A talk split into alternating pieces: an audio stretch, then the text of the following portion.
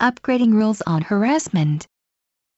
The Health, Labor and Welfare Ministry is planning to tighten and enforce the country's guidelines for harassment in the workplace, the ministry announced in early November. Revising the Equal Employment Opportunity Law this year and enforcing the changes from July 2014 will be welcome news to the many employees who suffer from workplace harassment and discrimination. The proposed improvements to current guidelines will help to establish better relations within workplaces. The new guidelines include a reconsideration of harassment between members of the same gender. A female supervisor talking to a female subordinate will no longer be able to make comments such as, Why aren't you married yet? Or, When are you going to have children?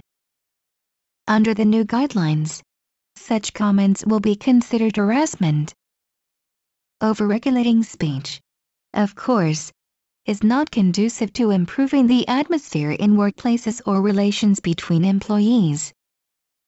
However, using one's authority and position to comment on the private lives of employees should not be condoned because such comments create unnecessary tension and suggest that decisions about promotion or duties will be based on the private lives of employees.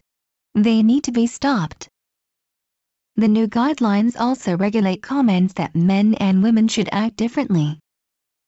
Making comments to men such as that is unmanly, or you should act like a man would be prohibited. Prohibiting such gender-biased comments is important if men and women are ever going to be considered equal in the workplace.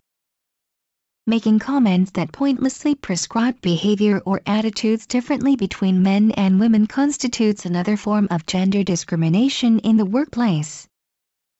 Most importantly the ministry plans to make regulations about promotion much stricter. Companies will be prohibited. For example, from refusing to promote an employee to management because the worker declined to be transferred to another part of the country because of their marriage or family situation. In the past, when employees tried to discuss such transfers, it was often used as a pretext for not promoting them.